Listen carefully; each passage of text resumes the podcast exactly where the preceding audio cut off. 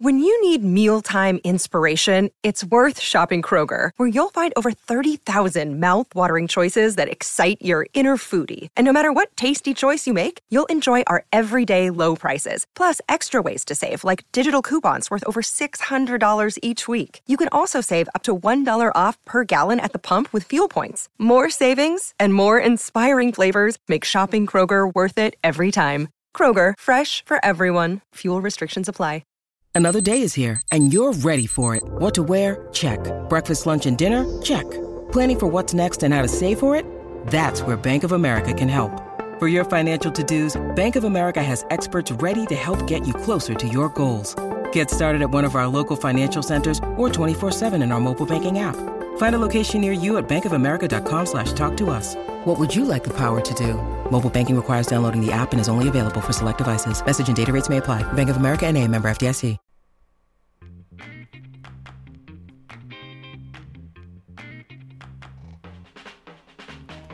Oh, what's going on, everybody?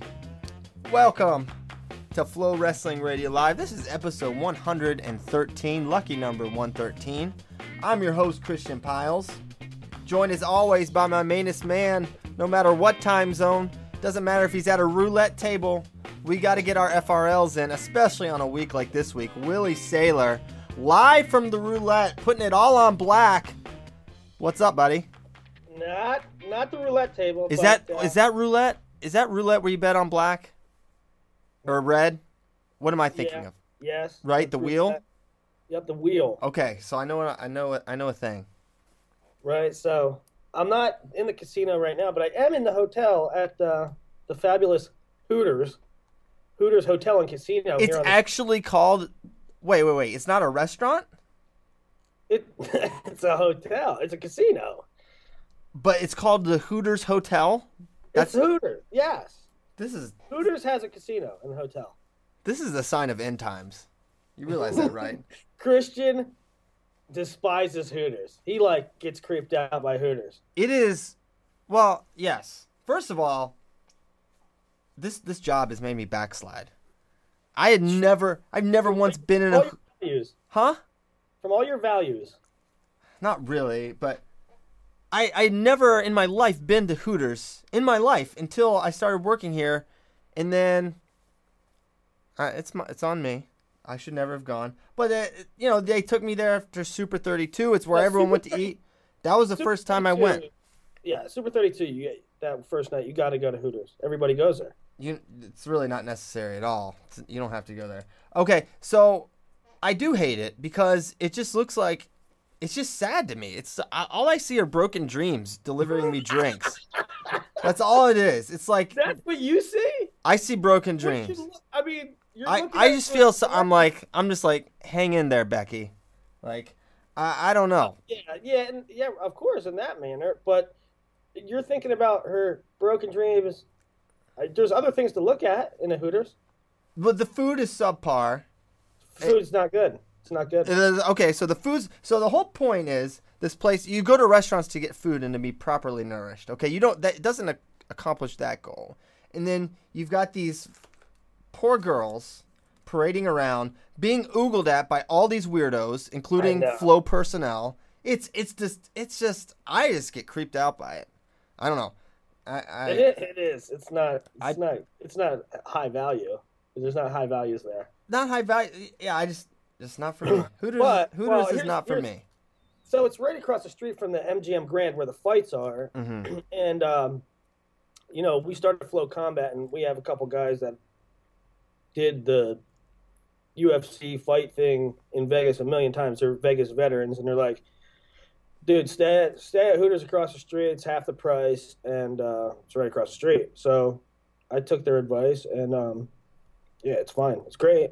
It's great. Uh, I mean, it's not as good as being across the street at MGM Grand, of course. right. MG, so I go across there. It's the first time I was ever in there. The place is immaculate. Really? It's like a wonder of the world. Are there like Saudi princes there just gambling like cars? Yeah, everything is immaculate and it's humongous. And yeah, there's the restaurants there. Are, you know, they have restaurants from Emeril and Wolfgang Puck and Tom Colicchio. And there's What's the a- Hooters status on the MGM Grand? Do they have one of those?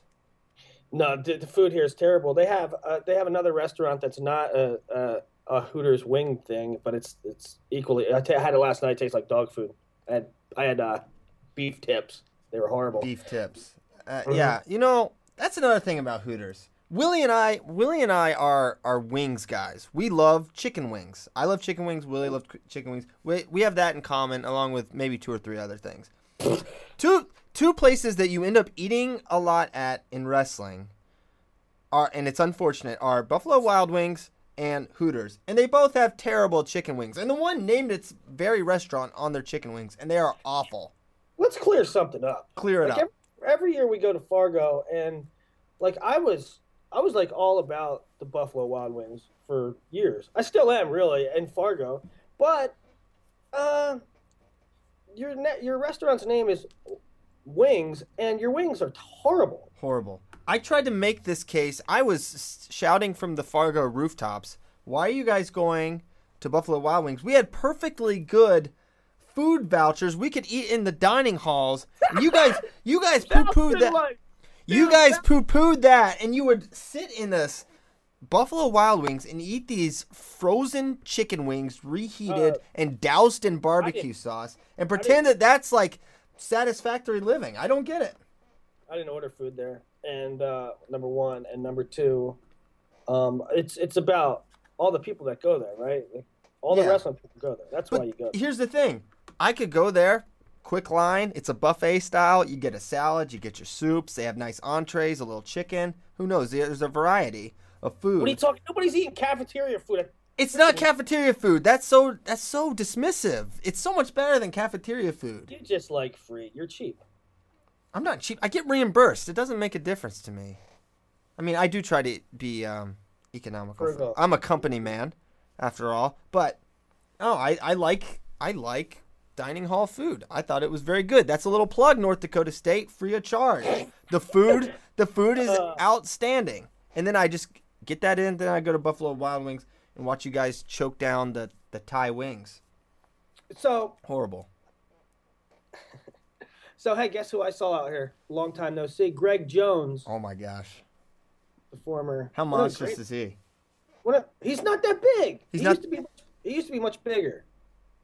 Um, of course, he is one of the all-time greats in college wrestling. What is it? Three-time champ. up with three losses in his career or something like that. Four losses, Two of them were at an NCAA's. three national titles. Yeah, crazy Amazing for West amazing Virginia. But he's he is in Florida uh, coaching MMA. He's one of the biggest and best clubs. It was great to see him and um, and John Labarani, who I grew up wrestling with in tournaments, and he, uh, he I didn't know it. He's a coach for Ovince St. Preux. He's fighting for the uh, title. So you know what weight? I don't know. I don't know all fighters. he's fighting Jon Jones. oh, well, that's not going to go well, is it? No, but it's a title shot. The guy's ranked sixth in the division. You know. Is Jon Jones the greatest fighter ever? Greatest MMA? I think he is. He might be. I mean, compare the compare the records of him and um, GSP, and you probably have to. I don't know. It's close. Jon Jones is probably the greatest fighter. Right. Right. I wish you had headphones so we didn't have this darn echo. It's very obnoxious, Willie. Um, I don't hear an echo. well, yeah, you wouldn't. You wouldn't hear it, but you will on the recording. Um, so okay, how much? Uh, how much money have you lost? I lost. I. I um was kidding. I didn't. I didn't lose quite as much money as I made out last night on Twitter. You're so I said 500. I said, yeah, I sensationalized a little bit because it's funnier. I said I lost 500 Dollars. quicker than a, quicker than a nation double, right? But I actually, I lost. I did lose 500, but I was up 200, so I lost 300. Okay. Um, but it was it was really slow. Like it was over like the course of like four or five hours. I can't. I, I don't. I couldn't. That's another thing about Vegas. Losing losing money like that is scary. Scary to me. Well, You're a little Yeah. brave like that. Um. Okay. So enough enough about. Christian Christian one time at a casino played blackjack and was up like seventeen dollars, and he was like, "I'm done. I'm quitting." Hey, it's, it's free seventeen bucks. It was no. It was more than that. It was like it was Not at the time you said you were going to quit. You're like, I should just quit while I'm ahead. It was like thirty dollars. I played. I played for thirty dollars. To, to me, that's substantial. To me, that's substantial. I'm not a high roller. Okay, I'm a, I'm a simple man, and to me, making thirty dollars in like five minutes of blackjack, I'm okay with it. I don't know. I don't know what I'm doing. The odds are I will lose this money. Like that's a mathematical guarantee. So why would I do that? I could win, and then I can just watch. I can watch you lose, which you did lose a substantial amount of money that evening, as I recall. Hey, So, did you put that? Did that thirty dollars go in Caleb's uh, scholarship fund? It Did it go did. right in that? I It mean, did. now he's, you know, he's going to have, you know, Harvard's pretty much paid for at this point, just on my Right. gambling winnings alone. Yeah. So good job by you. Went know know when to fold them. Outstanding. All right, where where to? Where to? Should we just What do you mean where to? You know where to? where to? Where to? Murrysville, Pennsylvania, home of Spencer Lee and the lovely Yeah. Lee family. And horrible internet. Horrible. Well, it's not horrible internet. It's I mean, if you work for Flow Wrestling, it is, but if you just want to check your email and watch a video on Flow Wrestling, it's perfectly substantial internet, but it wasn't apt for uploading uh, the Spencer interview, which was 20 minutes long, by the way. So we had to improvise a little there. Big shout to the Franklin Regional AD, Mr. Kessler, who let me use his computer to upload the uh, to upload the interview. It was it was a it was a mess. It was a mess. I tried to stay composed because sometimes uh, I know you were probably losing your mind. So obviously, Actually, you know what it was? Uh, Larry Lee, Spencer's father, is a very calming force. So I was like, it's fine. He's very he calm. is, isn't he? He's very calm. So I was like, it's fine. I'm glad that you had him We'll to cool it. your jets because I, I, the whole time I was picturing you just losing your mind. So, uh, you know, I'm here in Vegas and I'm waiting for this announcement to go up. It's like the biggest announcement ever, and I'm like, when is this going up? When is this going up? And when it's not going up, I'm like, he's having problems uploading this video. And uh, I thought of you about to jump off a bridge. No, it was good. It was, you know, stay calm. It'll get up when it gets up. It's out of my control. Control what you can control, Willie. That's what I was thinking the whole time. So we stayed composed. We came up with a plan, got it up. But it, it wasn't a man. I tell you what, this week's show earlier, it was so hard to do, knowing that this was coming. Like, yeah, good we- job by us. We holy cow! Yeah, can we pat didn't ourselves on? We didn't tell anyone. I I am such a good secret keeper. It's unbelievable. I was so paranoid of it getting out. Yeah, I was too, and and that was the whole point. You know, the the Spencer was so inundated with this recruiting, and the coaches obviously are very aggressively recruiting him. Right, like you have to. He's a he's a program changing recruit, really. So as as the heat from the coaches gets turned up, they're after Spencer made his decision, they wanted it over and done with. You know, kind of as soon as possible and secretly, Yeah, so that if it if it got out, not by us, by anybody, you know, if Spencer would have told anybody, um, forty coaches would have called and put in their last ditch effort, right. and you don't want to you don't want to go through that. I mean, you made your decision. Right, right. So that's where that's where he was. So that's why keeping it quiet was of the essence. Now the one thing that was much easier to keep quiet. Well, not, I don't know, easy. They were both easy to keep quiet, but like the Teasdale thing was so out of left field for some people that like no one saw coming. He's only a sophomore. Um, I thought that was I thought it was super cool. I Oh, mean, yeah. nobody saw that coming. right, Right there, like maybe nobody knew that Spencer was. Maybe not a lot of people knew that Spencer was going to commit to Iowa, um, except for a few message board people, and so um, some maybe the Spencer thing took some people by surprise, but the Teasdale thing, right, jeez, I mean Huge. that was not on the, anybody's radar. right, right. Hundred percent. And you know, just going there and you know, you walk in and I could tell just by the, the look on Spencer's face, it was like it had been a way the the decision had weighed on him, and it was not. Oh, really? It was not. I don't think. Uh, I don't know. I think he he's just real conflicted, right? About not conflicted like I don't know where I'm going, but just like, man, I know I respect these coaches, and you know I got to tell res- coaches I admire, you know, Mm-hmm. know, and I think that was that was hard for him. And it wasn't like a lack of confidence in his decision. It's just, you know, that part of it. And you know, it was cool. And I'm not, uh, you know, gonna share everything, but it was, uh, you know, the the the process. I mean, Mr. Lee breaks out this massive binder full of all the stuff that he got sent in the mail. It was mm-hmm. it was crazy. It was crazy. I can't imagine that process um, going going through that kind of thing. I'm sure. I'm sure. Uh, so what do you what do you make of Spencer Lee and Gavin Teasdale as future Hawkeyes? What I mean, what's the I, fallout from that? The the it's it's big. It's big for. I mean, it's huge actually. I mean, this is, you know, when you consider Spencer Lee's style and how it translates to folk style. Obviously, he's a good freestyler. He's a freaking junior world champ at 16 years old.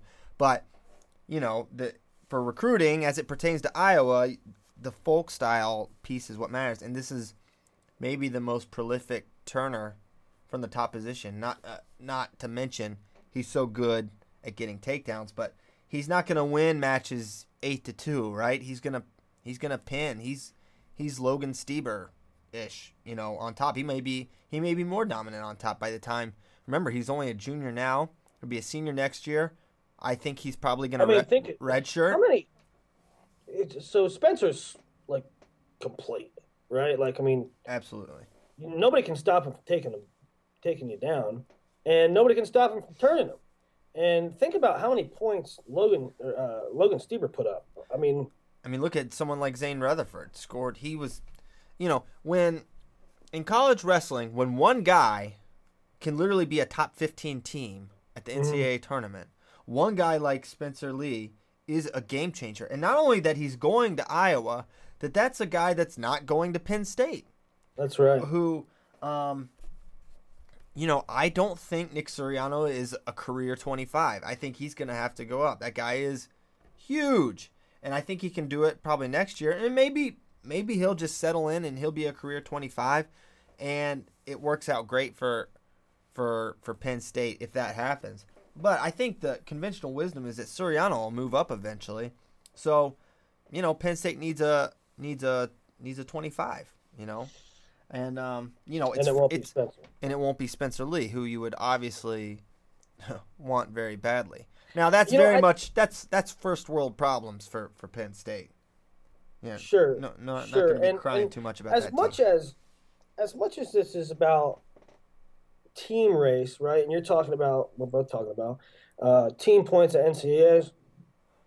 I think this move now now of course it's going to be um, a bonus for Iowa in their lineup and, and winning duels and placing high NCAAs. Um, that goes without saying. But I think maybe even bigger than that, if you think there might not be something bigger than that, but even bigger than that is perception. Right. I mean, that it tells you that the top recruit in the country believes. Right. They he believes in Iowa. He believes in the coaching coaches. He he believes in Iowa's ability to coach you up. Um, and I'll tell you what, there was there's a lot of doubters. There's a lot of doubters about Iowa's program, about the ability to coach you up to an elite level.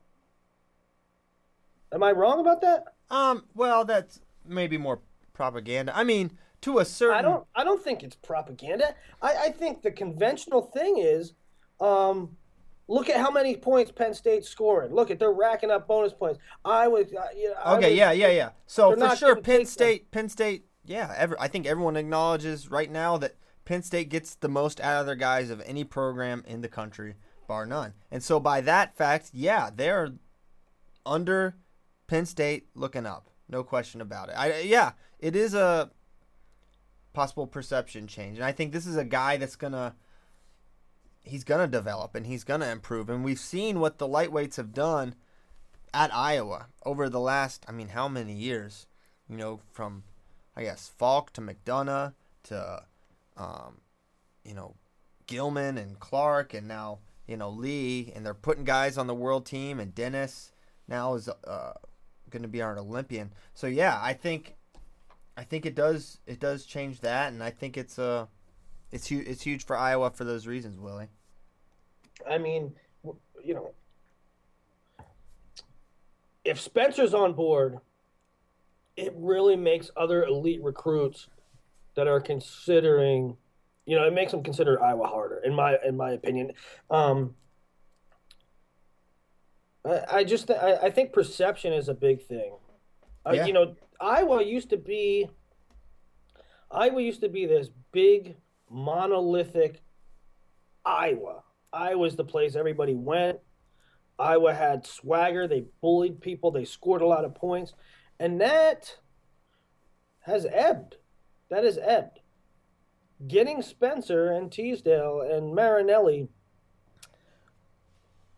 these are things that can help vault them into to regaining that kind of reputation, right? Right, for sure. And you know what? One thing, it's always uh, it's it's a funny discussion in uh, in wrestling. It's kind of the chicken or the egg.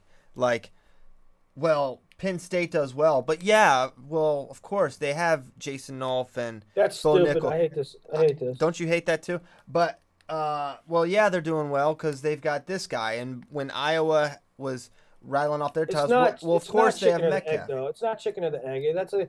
That's um. That's an excuse for whiners. Right, right. So now, Well, the, the, you know, of course they're doing great. They have uh, this number one, this number three. This guy was ranked fourth coming out in the senior year. Um, you have to coach him too. Right. Right. No no question about that. So I think you know, I I was I've been saying like wow, Penn State is just to because this was an assumed thing at Penn State that Spencer was coming. Like they that was that was just conventional wisdom. And so if you assume that and if you kind of plot that out, you say, well, Penn State is going to win and win and win, and I don't know how there's any end in sight if Spencer Lee goes there. And I've been saying I don't know when Penn State is going to lose NCAAs again. And I still don't, and I don't think this doesn't lock anything in for anybody in any way, you know.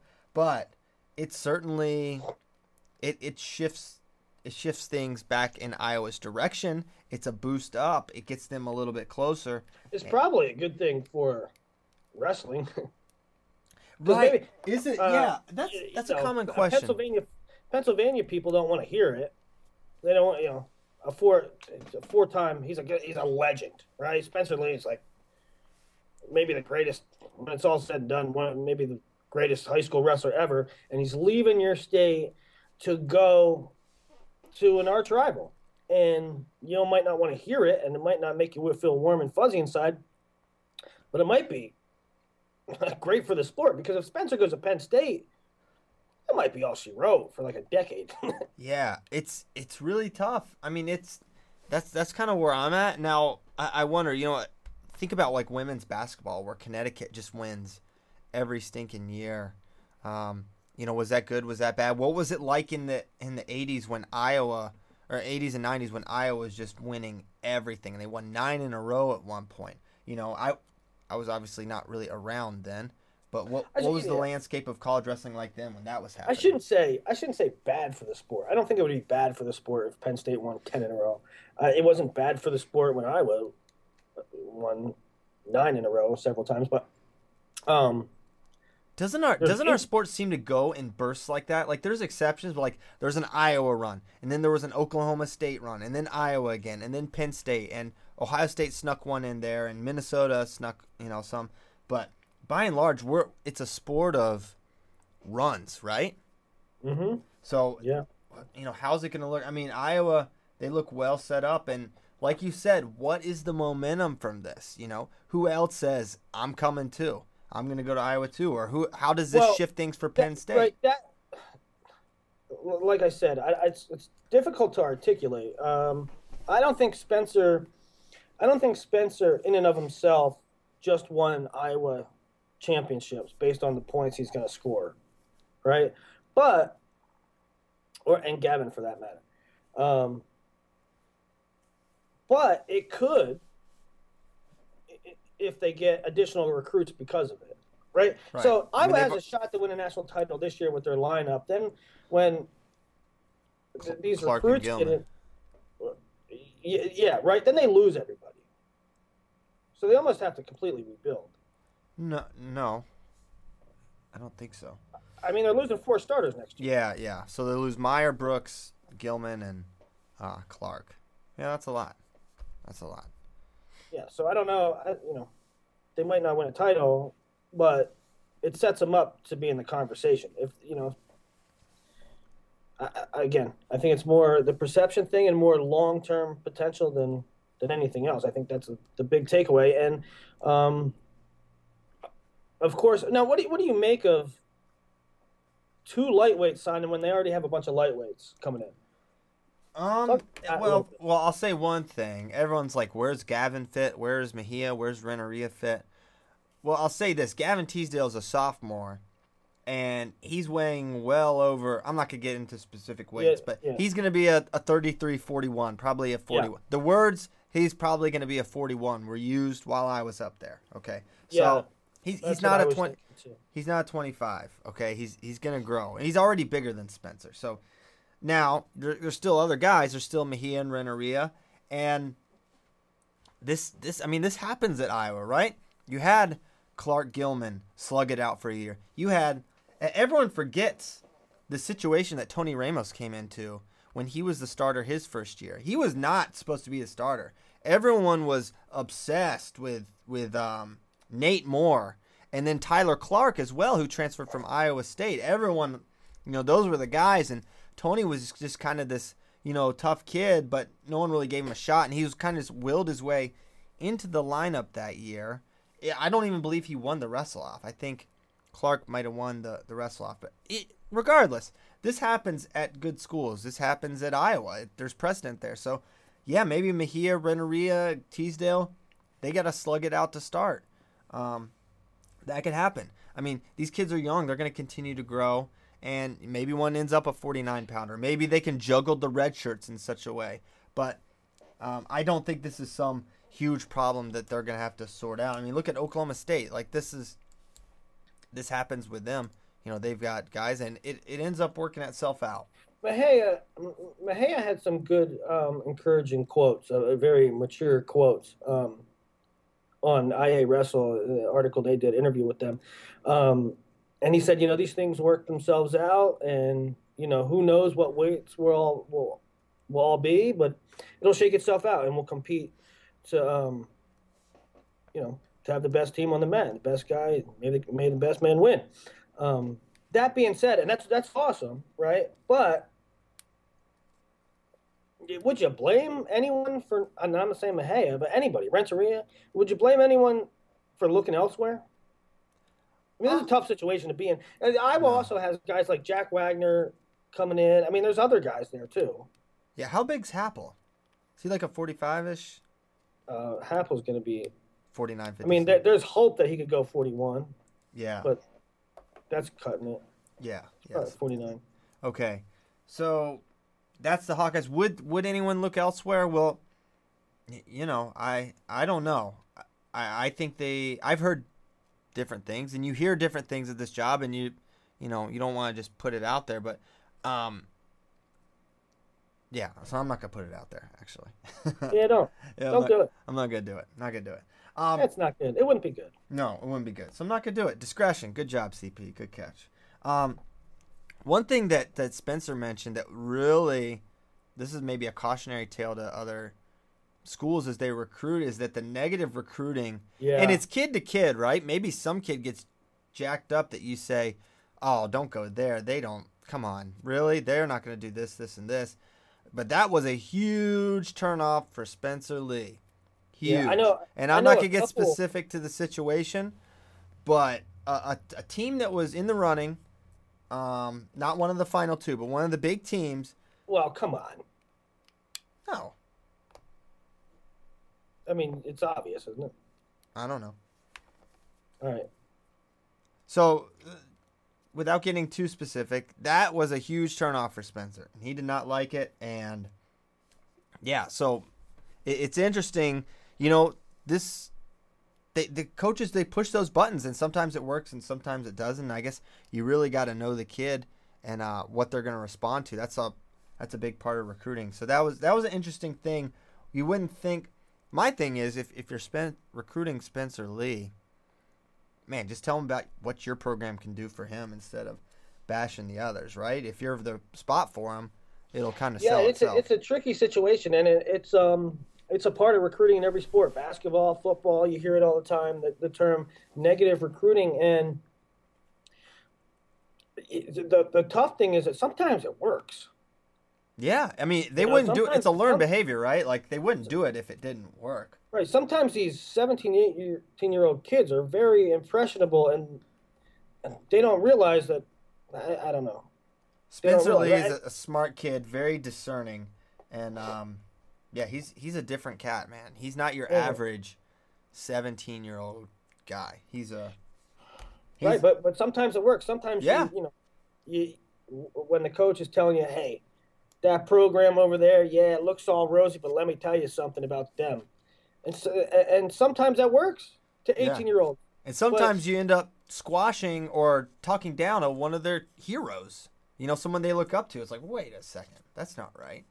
Well, Uh, that's that's just a different thing altogether. That's just that's just a different thing altogether. But um, you know, other kids might react to it like, "Hey, stop talking about USC's problems, and just tell me about Notre Dame's uh, good things." Yeah, Right. right, right. So different strokes for different. Hey, folks. let's talk about Gavin a little bit. This has been a little um a little Spencer centric. Um, it really has. you know what's interesting? That kind of that kind of bothered me, to be honest with you. but it was it's hard it's hard you know it's hard to but but that's what we And can I, do like, you know we can be the change even really. like- it, it's really difficult to handle, but you know, i- i- you almost feel like even us a little bit maybe at Flow. Of course, you know Spencer Lee being older and being a little bit more accomplished by the by the fact of being, um, you know, another year in advance, a junior rather than a sophomore. You know, Spencer Lee is it's a huge name as a spotlight. Like, but at the same time, it's almost like, yeah, Gavin committed too. No, not Gavin committed too. Gavin Teasdale is freaking awesome. yeah he's really good and what's what is so interesting to me is teasdale's style low single elbow control i mean wrestles like john smith coleman scott i mean he Well, wrestles like these was- guys. Those were the indications I got. Um, he was wearing I- he was wearing oklahoma state hat at who's number one yeah, yep. And I had heard it long before that. I had, I had heard it when Gavin was young, like I don't know, long time ago. That Gavin likes Oklahoma State. He likes their style. But you know who else? I'm sorry to interrupt you, but you know who else both got strong looks from was oh, UNC and Coleman Scott. Both gave gave UNC a look, you know, and Mhm. of course they're on the outside. And this is something we've talked about a lot, Willie, is being second or third in recruiting is really the most useless accomplishment ever. Like It you're just really you're just left empty handed. We almost had Gavin, you know, Spencer was giving us a look, but he doesn't go to any of those places and it's not like it's not like getting second in a tournament where you score a lot of points and you still did good. You, you get nothing. That's right. I mean, that, that, that hurts. I mean, there's. It's cool that like you were in it, in the mix, Right. but you don't get anything out of it. Maybe there is a little um a little bump when it comes out publicly that they were considering the, a school and it's like, hey, you know, Gavin and Gavin and Spencer were, were looking at UNC. Well, maybe, you know, that, that's a good spot. And obviously, Coleman's doing a, a good job there, and he's very enticing for for lightweights for sure. Uh, another thing that came of this that that I found interesting was um, the the Young Guns, which is uh, correct me if I'm wrong, but I'm not. It's it's the best it's the best wrestling club in the country for the, the high school. Isn't it the youth best wrestling club ever? Um, maybe, maybe. When you look at the guys that have come out of that room, and so it's no street, secret. Strittmatter went to Iowa. Um, so it became this thing like when Spencer and Gavin announced, yeah, they should, uh, the brand should send uh, Strittmatter and them a, a check or they thank them for this and delivering. So you have no idea what you're talking about, and you have no idea what men of integrity uh, John and Jody Strittmatter are. And not right. only that, not only that, that they have nothing to do with the process other than they'll answer a kid's question and, and stuff like that. But they they don't give any advice, any recommendations, anything like that. Okay, for one. Number two, this is very obvious to anyone that's paying attention that doesn't have an agenda that they don't have much. Look at where these kids go. They go everywhere. Nolf, Nico, McCutcheon, Cenzo, Penn State. You know, Pletcher, I think, was a young guns guy. Ohio State, Zavatsky, Tech, Devin Brown, West Virginia. You know, Spencer and Young going to Iowa. Um, Crevis, Virginia. Um, Mickey Phillippi, UVA. Tyler Smith, Bucknell. Shields and Maruka, Arizona State. Shan Campbell, Pitt. AC Headlee, UNC. I mean, and and that's just that's a very. I'm probably missing some, Willie. That was You're just missing you're missing a lot, but missing a lot. but the point remains is that Jody and John don't funnel. They, they not, not even funnel's not even a fair word to use in the context because they don't even like lead. They don't even suggest. Yeah, they they have nothing. literally no. They they say, you know, I'm not I'm not gonna do that. If I you know number one, if you if you suggest then you're kind of being biased, number one. Number two, they are very conscious, like if they would say, Hey, yeah, um, for this kid, we prefer this school in this situation. For this kid, we prefer this school in this situation. They don't even do that they don't even do that. because um, you know if a, if a kid goes somewhere and it doesn't work out, they would feel they would feel guilty because they're that's the kind of people they are. That's exactly those. That's so funny you said it. That's the exact phrase that was said to me, the two days ago. Like a part of why, like they just couldn't make a recommendation, have it not work out, and that would just like crush them. So absolutely, absolutely. I mean, like I said, those that's just off the top of my head who I came up with. And you've got kids from Arizona State to UNC to I mean, if they're funneling guys to Iowa, the- they're they're disguising it pretty well by sending a lot of guys to other schools. So it's it's uh Right. it's not happening hundred percent. It's, it's you know what? You know what is really interesting is now there's going to be four PA kids in the Iowa room, right now. probably in the Iowa lineup, and then the fifth one, um, you know, Marinelli. You could half the lineup is going to be PA Ohio. Well, and this is this. I mean, that's what you. If you're Iowa, this is what you have to do. I mean, you can't. You will not win if if you have all the best Iowa guys. You will not win. Okay, that is not enough. You have to recruit nationally. Uh, you could. Penn State could probably recruit just Pennsylvania and maybe win titles. Probably win titles. Now they they pick they get guys from all over, but you know you could maybe do it in Pennsylvania. You can't do it in Iowa. They they don't have enough elite guys. No. there's not enough No, elite guys. Iowa at one time Iowa thought, you know, and at one time it might have been closer to true, is that they can get a lot of homegrown kids. and, and they've they had success with that. You know they had you know St. John and McDonough, Borschel. That's it's Slayton. the structure is just not there anymore. The Right. number the, the the quantity and quality in Iowa right now, and it's cyclical. It could come back, but it, right now it's not there. Right. And and could you you could also say that hey that's a big contributing factor to to Iowa being down. You inherently are uh, you get the benefit and your team is just gonna be better if it's in a better state in a better recruiting area. Like that's just that is natural. So for Iowa to have been down the last couple years on the high school scene and to see Iowa not punch through and win a title, it, it almost you know it's a pretty strong correlation there, right? And so they have to go out and they've got to recruit other states. You got to go to Ohio and PA, and um, they're doing that. They're doing that right now, and that's what you have to do if you want to stay competitive with Ohio State and with with Penn State and these other Oklahoma State, which obviously now Oklahoma State's another team that is kind of the beneficiary of this, um, and I think going to be a further beneficiary down the line of the resurgence of Oklahoma wrestling, right, Willie? Oklahoma coming along, uh, improving significantly, right? As far as what homegrown talent, Yeah, Yeah, they've had a resurgence. they've had great. They, they've they've had bumper crop. They've had a bumper crop. Of what does that mean? Bumper crop? You don't know what a bumper crop is? No, I don't know what that means. Is that some sort of a farming It means term? it was a good year. It was a good year for the corn. Good year You for know the- what I mean? That, had that feels like an Iowa reference to me. That, that falls flat in Oklahoma. Do they grow corn in Uh, Oklahoma? bumper bumper crop is a is a term. That means it's been a good year Been a good it's been- year. So it's been a bumper crop, okay, of talent. All for right. talent in Oklahoma Okay. recently. Um, maybe not quantity, but definitely quality. Look at the guys that they've produced over the last few years with JoJo and Boo Lewallen and Kaid Brock and the Moore brothers and um, Hey, can Yeah. let me interrupt. Do not call him that anymore.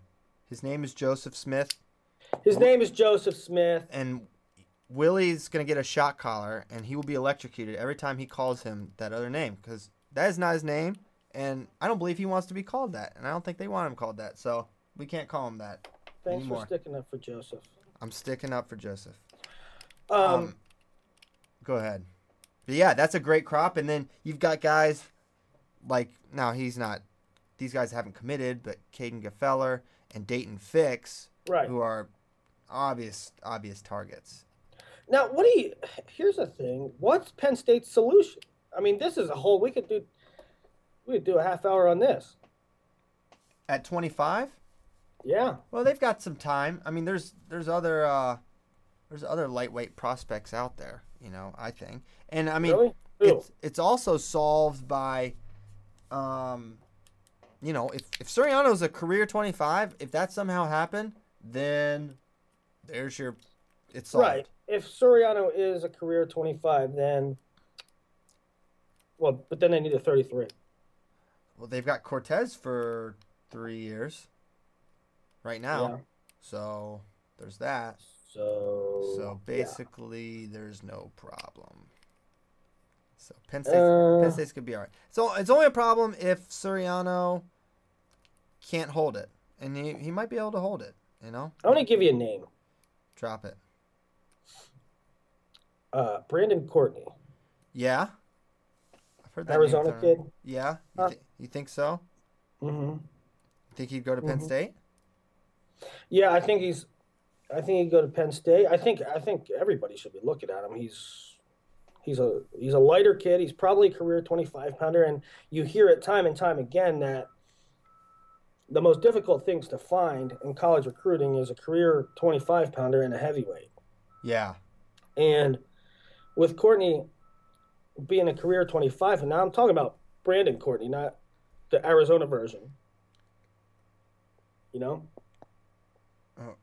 what do you Christian mean? Pyles? Yeah, what do you, the Arizona version? What do you mean by that? not Brian Courtney. I'm not talking about Brian Courtney. okay. You're talking about From- Brandon. Yeah, I'm talking about Brandon Courtney from Arizona. Uh, I just think he has a lot of upside. He's a career 25 pounder, and and look, maybe for him to be a solution for if it's not, you know, maybe not Penn State, but maybe, maybe, and maybe Arizona State, maybe some other schools. But um, and the reason I'm bringing them up is because you say there's a lot of solutions at 25. I don't feel that way. You don't feel that way. Okay. I don't feel like there's a whole lot of 25 pound prospects out there. All right. All right. All right. That's Certainly not career 25 pound. all right. Understood. Understood. Um, you know, th- that would be an area you would know a little better. But as far as the other Courtney, is everyone is kind of assuming he's going to Cornell? I mean, I, I wonder how. Um, you know, well, what uh, what about um? Well, I mean, I think that's a two horse race. I think Brian Courtney is a Penn State Cornell thing. Okay, okay. Um, so we'll see about that. We'll see. We'll see where he ends up. I, I don't. know. I I feel like Penn State will will be fine there. And you know, do they get a look from Daton Fix? Is Daton Fix could he go twenty five? You know, that wouldn't be. Uh, Yeah, that's that's another that's another avenue that they could they could go is uh, calling up Daton. Um, now, what's the likelihood of landing? Daton has repeatedly said that he's open to any any and all opportunities he'll listen and he'll think about. Now, you know, the conventional wisdom is Oklahoma State. that that he's close to the Oklahoma State program. His father was a, a teammate with John Smith, and you know, from from Daton Fix's arrival to stardom, everybody has said, um, yeah, well, it's inevitable. He'll go to Oklahoma State. Um, and that very well may be true, but Daton has been very open about his recruiting. Yeah, that it's not a not a done deal. So obviously, if you get, you know, you don't get Spencer Lee, but Daton Fix certainly is is proven to be a very good wrestler, one of the pound for pound best in the country as well. So he may not be Spencer, but um, you could do a lot worse. So not, I, I don't think this is approaching problematic status for for Penn State. Right. That's my, So, all right, 45 minutes of Spencer Lee, Iowa, Penn State recruiting slash stuff blackjack. slash Hooters. Uh, how about late last night, the Greco situation? And people, um, our guys over in Mongolia trying to qualify for the Olympics. Right, and we go 0 for 3 there in terms of qualifying. Rayvon wrestled six matches. He was in the match to go to the Olympics, and he lost. Oh, Heartbreaker. He was Heart- wrestling great, right? dude, he looked good. He looked he looked really good. Now, on the one hand, you say, "Darn, that was maybe a shot," but on the other hand, theoretically, the field at Turkey should be weaker, right? Like it should. I, I, I know, I know, but man, you were in the match. You're in the match to go to the Olympics. I know, I know, but You can say, ah, we'll get them next week, but you had one match one. Gracious. and you wrestled six. Yeah. But isn't it two weeks? It's in two weeks, right? It's not a Uh, week two turn. weeks. So he's two got weeks, you know. got a week turnaround to to make it happen, and uh, I I think I'm I'm feeling okay about Rayvon. You know, Thielke. I'm, I'm feeling okay. I'm feeling okay too. I'm feeling okay. I'm feeling like he's gonna get it done. But you know, I also just just so close. He was so close. That hurts. It hurts. It hurts. And then you know the other two guys, Rao and Thielke, both go 0 and 1. So not Mhm. doesn't bode well. They don't get pulled back. I don't believe, and yeah, they didn't because they were 0 and 1. So not good. Not good on that front. And Well, who do we have today, bud? we've got the ladies. know? We've got the ladies, Ladies today. today? So that would be Helen, Tamyra, um, Augello, and Kelsey Campbell. I do believe. Nice. So, you know, you feel obviously pretty confident that Helen will be able to get it done, and then we'll we'll just have to see with the others. You know, I don't. I, Are you gonna be able I've- to stay I've- up and watch? What's your schedule like? man, I was like, I was jazzed up for for Greco, watching some, and then nine o'clock came, and it was the Z monster gra- grabbed me. And but but in fairness, I I could stay up later than that, Willie. I could stay up later than that, but I was stay up till like ten thirty. I bet you. I bet you could get crazy and stay up till like ten thirty. I could do that. I could do that and have done that. But what I was gonna say before you chuckled, I was up very late with the the Spencer Lee stuff. I was up late that night. Had to get up early to drive back. You were up to like nine forty five that night. I bet. No, I seriously, I seriously was up till almost midnight. Okay, so I actually that's really no late. way. Stop. That's late, Willie. That's a late time to be conscious. It's like I, I couldn't wind down. I ate lunch at like 10 30, 11. I was still like just fired up from I don't know, adrenaline somehow. I don't know. That's how I Oh, get you when are- when big are so. You are precious. The name for you is you're precious Why? Because I was like just really excited from what happened. because you're just such a good kid. Oh, would you stop? Don't don't patronize me. Don't patronize me. Um so yeah. UFC UFC weigh-ins are today, so I'm doing that, and then I'm ho- I like How committed gonna- is Henry to making weight? That's gonna happen, right? He's those days Yeah. are behind him. hey, they say they say that he is in the best place he's ever been in. Um, as far as making weight, He I must be staying in the Hooters hotel if he's in the best place. No, he's supposedly on I forget what they called it. There's some phase four thing program or something, but whatever the case is, Like Weight said he's in the best place he's ever been. He's um yesterday he was seven over, Hmm, sounds like um, he's right there. which which they said is he's the closest he's ever been in that time frame and completely hydrated.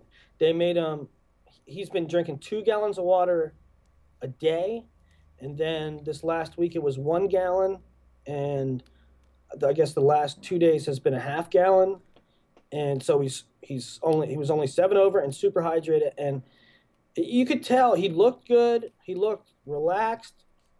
Um, I don't know if you saw the videos that I put up, but uh, in his in his open workout, he's very he's very much a showman. He's relaxed. He, he brought a girl on stage and did the salsa with her. Like I mean, the guy's in a title fight and, and he's he's very confident and, and, and relaxed. And um, you know, from from watching what I was impressed with most, you know that Henry's an amazing wrestler, but um, I was very impressed with his power and his striking, especially his kicks. Um, Did he hit you? He punched me right in the face. no, but uh, Half of the country you know, just said thank you. you know, Henry." you know, you know, you know, Jon Jones is amazing. You know, and, and you know, St. Preux is, is awesome. So the heavyweight fight is going to be good. But when I watch the open workouts between Demetrious Johnson, who by the way is a two-time um, Washington State champion, did you know that? Ah, no, I didn't. Um, so Demetrious Johnson has had the title forever, and is like one of the best pound for pound fighters in the world. Um, he's a wrestler. But when I watched their open workouts, I was I was uh, very impressed with the power that each of them had for little guys. And after watching the open workouts, I am more excited for that fight than than uh, any other fight on the card. It's it's going to be really good. I I have kind of a funny story. Not, I don't even know it's funny. I don't know why I use that word. But in like 2008, that next year, so it may have been, no, it wasn't even quite 2009. Um, Henry came to Waynesboro, Virginia, for a clinic. Wayne, I mean, I don't know how this happened or why it happened, but somehow he came there, and so obviously I went. That's like 20 minutes from where I live. I'm there, right? And we get to he does a clinic and it's really cool and I bring some guys there and whatever you meet Henry but then the coaches um, invited me and some other coaches back to their place where Henry was staying right? Like at, at this one coach's house. They just put him up there. And so we just kind of got to hang out for an evening with Henry. And he did like a a boxing MMA workout. This this guy named I think his name's Frankie Sanchez. It's a guy who's trained Henry or something.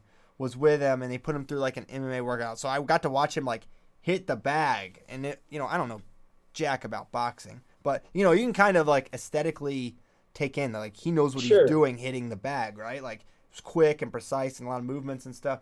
So he was doing that stuff and then like they were talking about his diet, like how crazy he's about it and like we're you know, the coaches, you know how these coaches things are and they're people drinking and eating burgers and stuff and he's sitting at the table with all these coaches and he's like peeling a mango and like eating it with a knife like it's like wow i don't know i just that just always stuck with me like this is a guy very dedicated to what what he puts in his body. but yeah, but then he then he had issues, right? Like making weight couple times. yeah so i don't know i don't know he he deviated from the mangoes at some point i don't know i don't know, I don't know what happened but now he's Uh, but- back on uh, the, the point and all that. So the weigh-ins are today, and I'm gonna go to that, and then um, hopefully get back, avoid the casino floor, oh jeez and yeah good luck just totally totally dial in to watching the uh, the ladies tonight in the qualifying.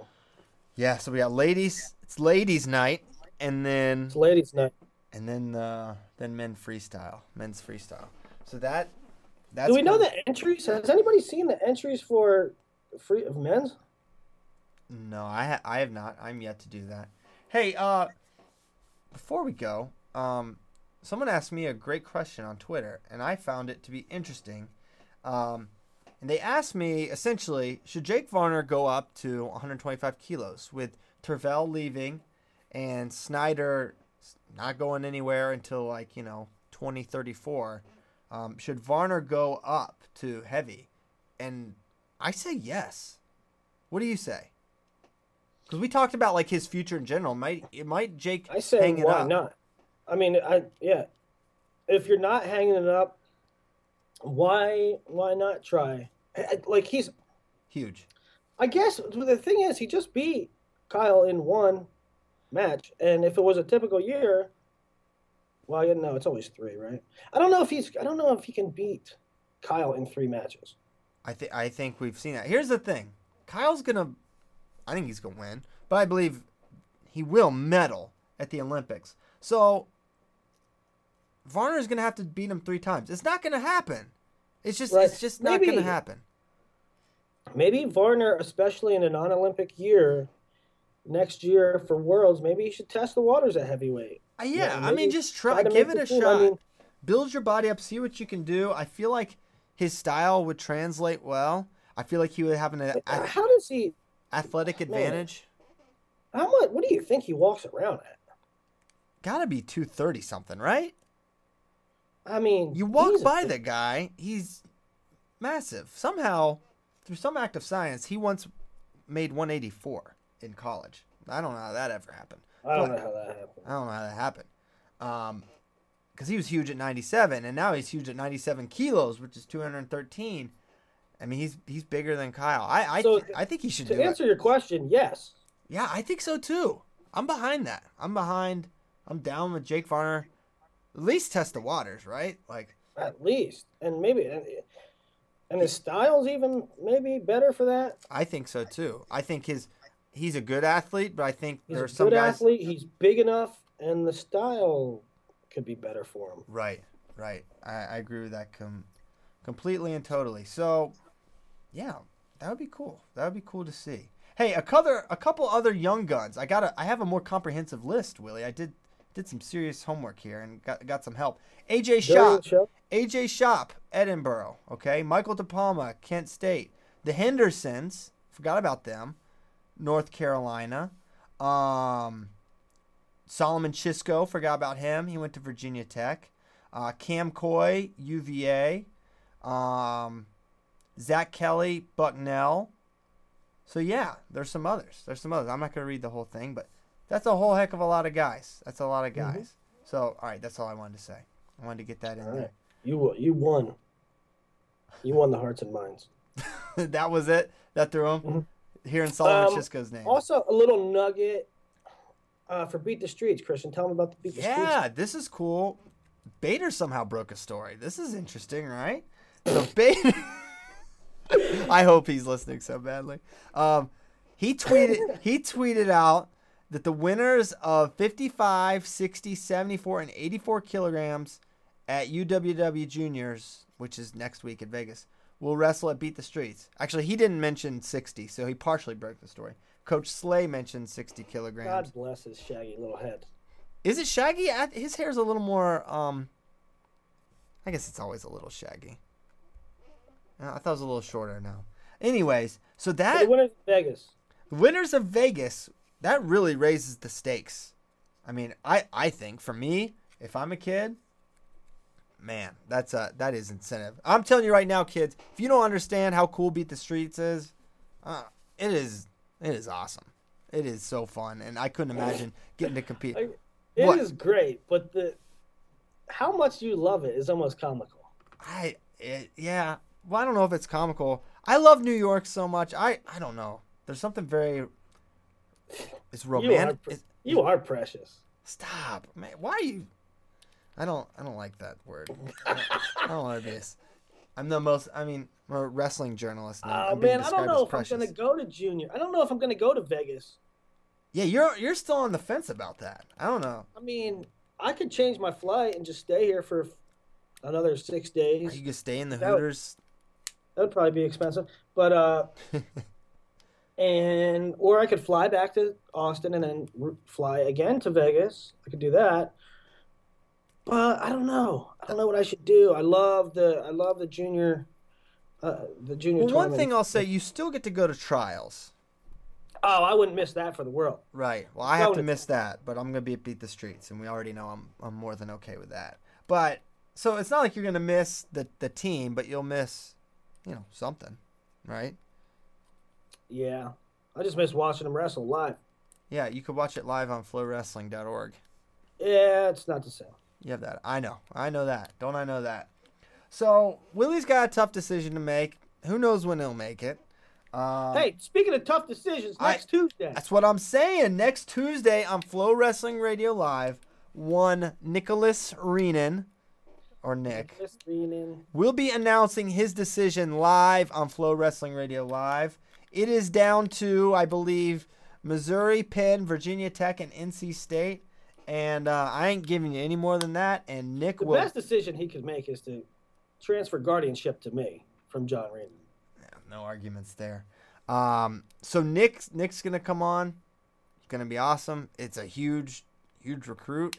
He's a he's a game changer for one of these teams, and I think he fits well with with all these programs. And I'm sure I know actually he's like be. went through.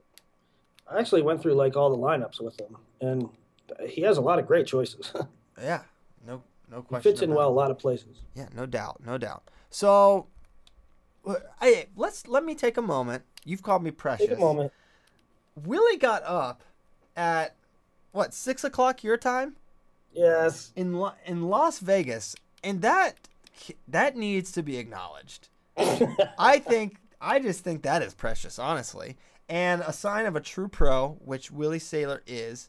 And now, what I don't know, and I you don't have to say, if you just happen to stay up all night and you were sitting at the blackjack table and you're just gonna power through until six o'clock and then just come upstairs in your hotel room and do the show. Maybe you did that, but I'd like to think you went to bed extra early at 9:30, right after Golden Girls.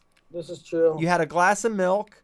You slept. You set your alarm. You got up at five. You got a run in at the uh, Hooters treadmill gym area. there was no phys- There was no physical activity. There's no physical activity, and you got up and you did this show. That's what I choose to believe you did, and and for that, the nation is obviously thankful. I'm thankful, so thank you. And not only that, you were on your game. There was no fog. No. If if I stayed up all night, there's no way I would have made it through these sh- this show without any curse words or f bombs. Yeah, yeah. Which some would say uh, f bomb is a curse word, actually, Willie. So that was a little redundant. Um, so yeah, we are we good to go? Are you gonna? Uh, you got to get uh, ready for your for the weigh-ins. Um, I've got to get ready. We got birthday parties this weekend, so we, we, Chris, you got birthday parties. we got things to do. We got things to do. So uh, I'm gonna play the outro song, Willie, and uh, we're Play gonna. s- outro song. I'm playing it. Hey, I, I double clicked it. What? Is it Prince? Prince died. R.I.P. You know that's I'm legit. Like I'm not like one of these like when David Bowie died, everyone was like, "Oh my gosh, I now listen to him and he was amazing." Like I legit Prince was Prince is, he had some good songs, but and he was he was like a musical genius. He could play like 38 instruments, but he wasn't that great. And he's a, Stop it! I'm gonna hang up on you. One more ill word about Prince. he's a squirrel. The, done. I, I zapped him. I hung up on him because that's what you get when you besmirch the name of Prince. Okay, Prince. R.I.P. Prince. Amazing musician. And um, thanks so much for listening. We will see you next Tuesday. Tune in for Reenan's decision. That's going down for real. And we will see you next time.